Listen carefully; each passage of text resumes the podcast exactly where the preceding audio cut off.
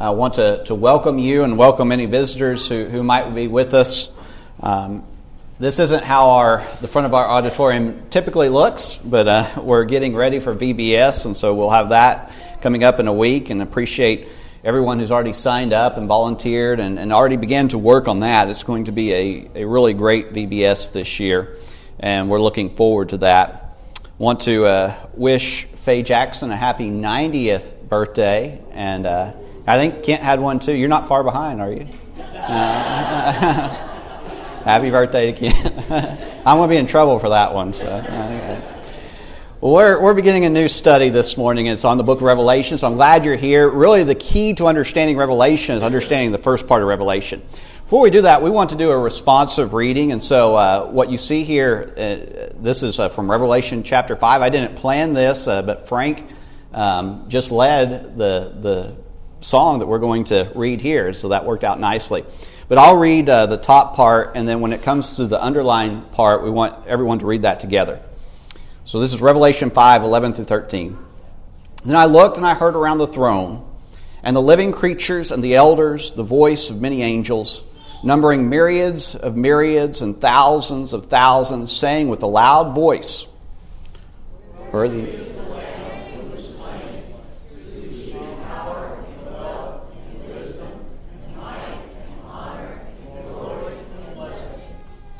And I heard every creature in heaven and on earth and under the earth and in the sea and all that is in them saying,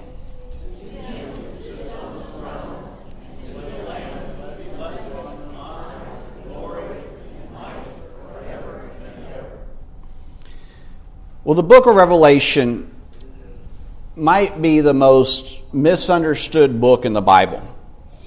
It's also one of the most misused books in the Bible.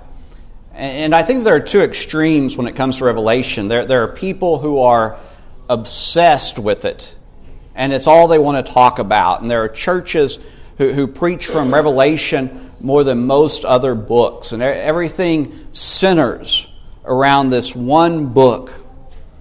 And then there are people who want to avoid Revelation altogether. And to them, the book seems foreign and strange, and they don't read it, they don't study it, and it's almost like it doesn't even exist. It's in their Bible, but they don't want anything to do with it. And I want to suggest that both of those extremes are wrong. Revelation is important, it is inspired scripture, it is a written word given to us by God. And yet, it's not to be the focal point of our faith. You know, if we had to choose a book or books that are the central uh, focus of our faith, I think it would be the Gospels. Uh, and this does not diminish any other part of Scripture. It simply acknowledges that Jesus is the climax of the Bible. And we are to model our lives after the life of Jesus.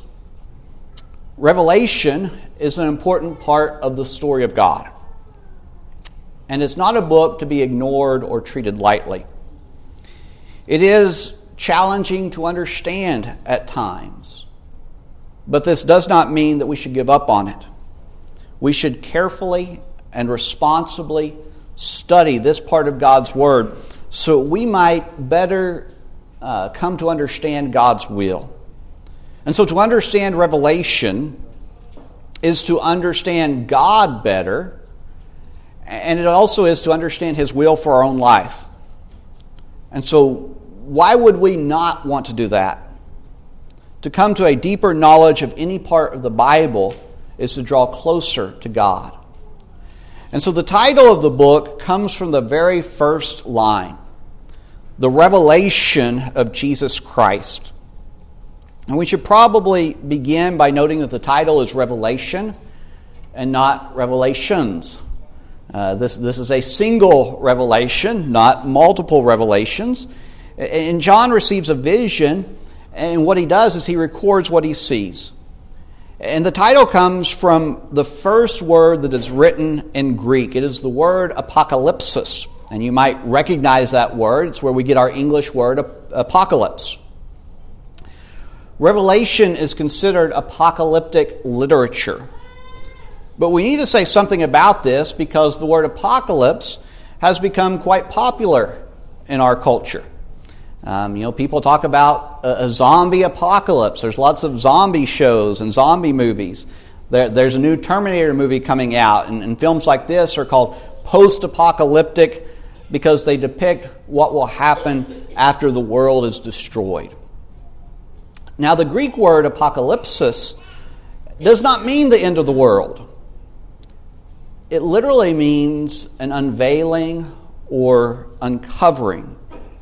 It is a revealing of what was once unknown. Hence the name revelation, the revealing of a mystery. And this is made clear in the other apocalyptic book that we have in the Bible, the book of Daniel. And so if you look at Daniel 2:28, it states, "There is a God in heaven who reveals mysteries, and he has made known to King Nebuchadnezzar what will be in the latter days." And that's what Revelation is. The, the apocalypse is the revealing of what God is going to do. And that's what it means. Now, there are some reasons why apocalypse means what it does today. You know, if you read through the book of Revelation, you're going to notice that there's a, there's a beast or a monster in it. There is death and destruction. And something does come to an end. It's not the end of the world, but it's the end of the Roman Empire. And so you can see the connection. But when we hear the word apocalypse, we need to remember that what it is, is it's God revealing something to us about what He's doing. And this is what the book of Revelation is all about. So if you go on reading the first verse, it says, The revelation of Jesus Christ, which God gave him to show to his servants the things that must soon take place. And so the next thing we want to notice is the time period for this revelation. The vision that John is given are things that must soon take place. So again, the book of Revelation is not about the end of the world, but it's about the end of Rome. Now, to many, that might seem like the end of the world. Uh, no one imagined that Rome would fall, but it did. And, and there are a few places in Revelation that it does talk about the, the end of the world. This is primarily in the last two chapters, Revelation 21 and 22. But, but most of the book is concerned with events that are going to happen really soon. And if someone today believes that Revelation is all about future events, then I think they've misunderstood the intent of the book. They haven't paid attention to the first verse. Revelation was written to Christians who were suffering under the Roman Empire. It was written to persecuted Christians. And some of these Christians, they had family members, they had friends who had been killed by the Roman government. And these Christians, they wanted to know what was going to happen. You know, they were very concerned about all these events. And they cry out to God, and God tells them. Um, he does not tell them about events that are going to happen 2,000, 3,000, 4,000 years from now, but He tells them about events that are going to take place very soon. And so the revelation they receive is that even though it might not look like it, uh, Jesus is sitting on the throne. He sees the evil that Rome is doing, and he tells them that it will not go unpunished, that there will be a day of judgment for Rome. It next says, he made it known by sending his angel to his servant John. And the Greek word translated made it known literally means signified. And there are a couple translations that actually have that word. It's the, the more literal reading of the Greek word. But, but why would this matter? I don't often talk about Greek words when I'm preaching because, uh, you know, I don't think we need to. But here it matters because I think it's another clue about what we can expect in this book. And if you look at the word signify, you'll see the word sign. And so part of the message that we're going to encounter in Revelation is going to come by way of signs or symbols. For instance, in Revelation 17 9, it says that the seven heads of the beast represent seven hills. And that might sound kind of strange to us, but everyone in that day knew that Rome was the city that set on seven hills. And uh, Revelation uses Babylon as an image for Rome. And those of us who have read the Old Testament, we understand that Babylon was an evil city that did evil things and that John really isn't talking about literal Babylon, but he's using that to compare it uh, to Rome. And none of this should really be shocking to us because we do some of the same things today. When something truly awful happens, um, you know, we start talking about Nazis and we can compare it to Nazism. We have many symbols within our own culture. We use an elephant to represent one political party and a donkey to represent the other. You know, to an outsider, that, that might seem really weird. But to us, it makes sense. When we see a swoosh on a piece of clothing, we know it is some sort of athletic apparel. And I could go on and on, but you get the gist. There's symbols everywhere. And we sometimes speak in symbols. And so does the book of Revelation. So as we're reading it, we may come across some symbols that, that we're just unfamiliar with and we don't know what it means. But this simply uh, indicates that we need to do some research and kind of do some digging and figure it out. And in verse 3, we encounter one of several beatitudes that are found in the book of Revelation. It says, Blessed is the one who reads aloud the words of this prophecy, and blessed are those who hear and who keep what is written in it, for the time is near. And this is something we need to pay attention to what is described here at the very beginning of the book of Revelation is the public reading of Scripture. Notice he doesn't say, Blessed is the one who reads this alone in his bedroom. Um, instead, he says, Blessed is the one who reads this aloud. And, and, and he says, Blessed are those who hear. Uh, Paul writes in 1 Timothy 4.13, Until I come, devote yourself to the public reading of Scripture, to exhortation, to teaching. And so Paul tells Timothy to devote himself to the public reading of Scripture as is described here in Revelation 1 3. But interesting about that verse, Paul distinguishes the public reading of Scripture from exhortation, um, which we would maybe call preaching, and also from teaching. He says it's something different.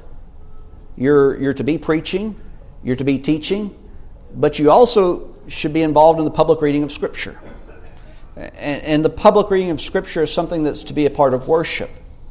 It's something that we're supposed to come together and do. We live in a culture now that highly values private study and private reading. But Scripture points out the value of communal study and communal reading. Uh, so much so the book of Revelation opens with a blessing on all those who continue this practice. And these are the words that we are to read aloud. John, to the seven churches that are in Asia, grace to you and peace from him who is, and who was, and who is to come. And from the seven spirits who are before his throne, and from Jesus Christ, the faithful witness, the firstborn of the dead, and the ruler of kings on earth, to him who loves us and has freed us from our sins by his blood and made us a kingdom. Priests to his God and Father, to him be glory and dominion forever and ever. Amen. You know, it's sometimes difficult to, to wrap our minds around the concept of time. But there are certain things that we can all understand. One of them is that we can only remember back so far. You know, uh, I don't think anyone can remember their birth. Uh, we probably can't remember when we were a baby but our memory does begin somewhere. And we have memories of our childhood. But before that, there's, there's nothing. And so this indicates that we all had a beginning. That there was a time when we did not exist. And then there was a time that we did exist.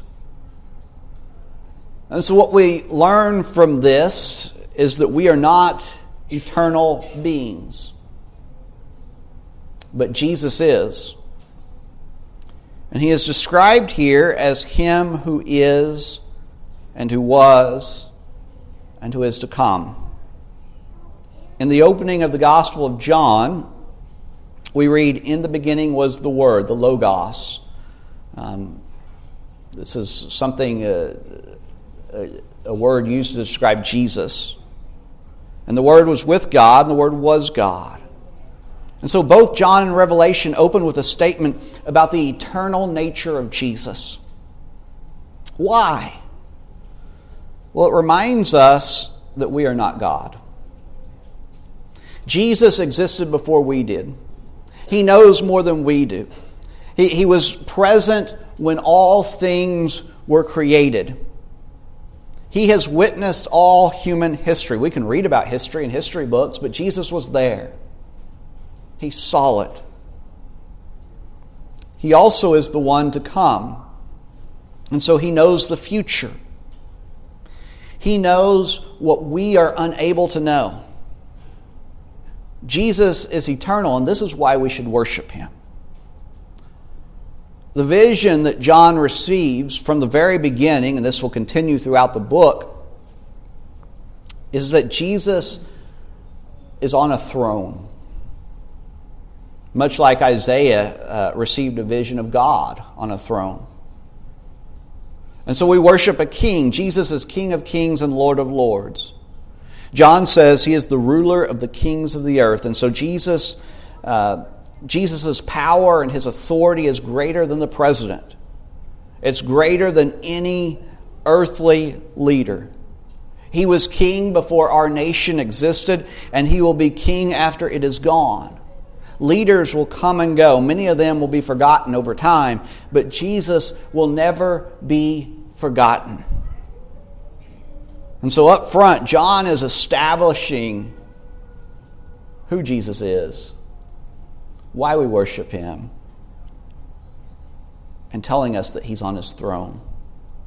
And so, not only is, is Jesus eternal and has all power and all authority, but we also learn here that he loves us and he freed us from our sins by dying on the cross. And, you know, it, it would be enough reason to serve Jesus because he is eternal and all powerful. People have served kings and other leaders for, for much, much less than that. But Jesus gives us more. What he does is he gives us a reason to trust him. Jesus is good. He does what is right. He wants the best for us. He is not a tyrant. He's not in this for himself. He is a leader who makes sacrifices for his followers, even to the point of death. And he shed his blood for you and for me. He didn't have to do this, but he did. And so this tells us something about the character of Jesus. He's not only a leader that we should follow, but he is a leader that we should want to follow. And we even learned the kingdom that he has created is not just for himself, but it's a kingdom for us to enjoy as well. And he tells us here that we are priests in his kingdom. And so every man, every woman, every child who has been baptized into Christ is a priest. And we read passages like this, and we may take this equality that Jesus is describing for granted since we're so used to it. But this was not a right that they were used to in the ancient world. People in the, the ancient world were, were not considered to be equal, not at all. And long before anyone dreamt of the idea of equality, Jesus professed it. Everyone is of value. Everyone has been created in the image of God. No one should be used or mistreated or disrespected. We are all children of the living God. And as a priest, uh, we enjoy a special relationship with God. We can talk to God anytime that we like. And we don't have to worry about going through someone else. And so Jesus offers us a relationship with the Almighty, all powerful, holy, and living God.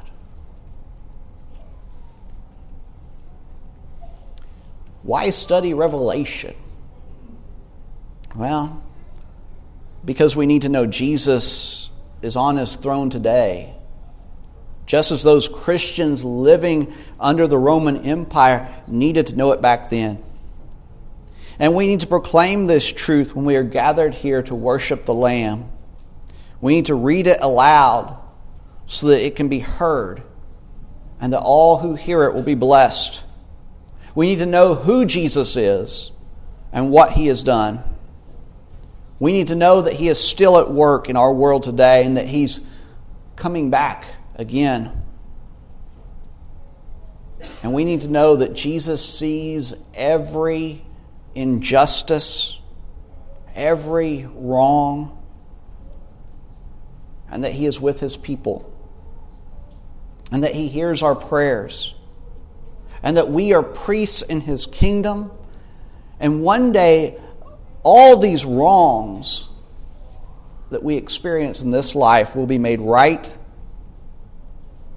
and every knee will bow before the one and only true and righteous King, Jesus Christ.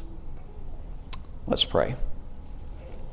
Father, Holy God, we come before your throne this morning and we thank you for the Lamb.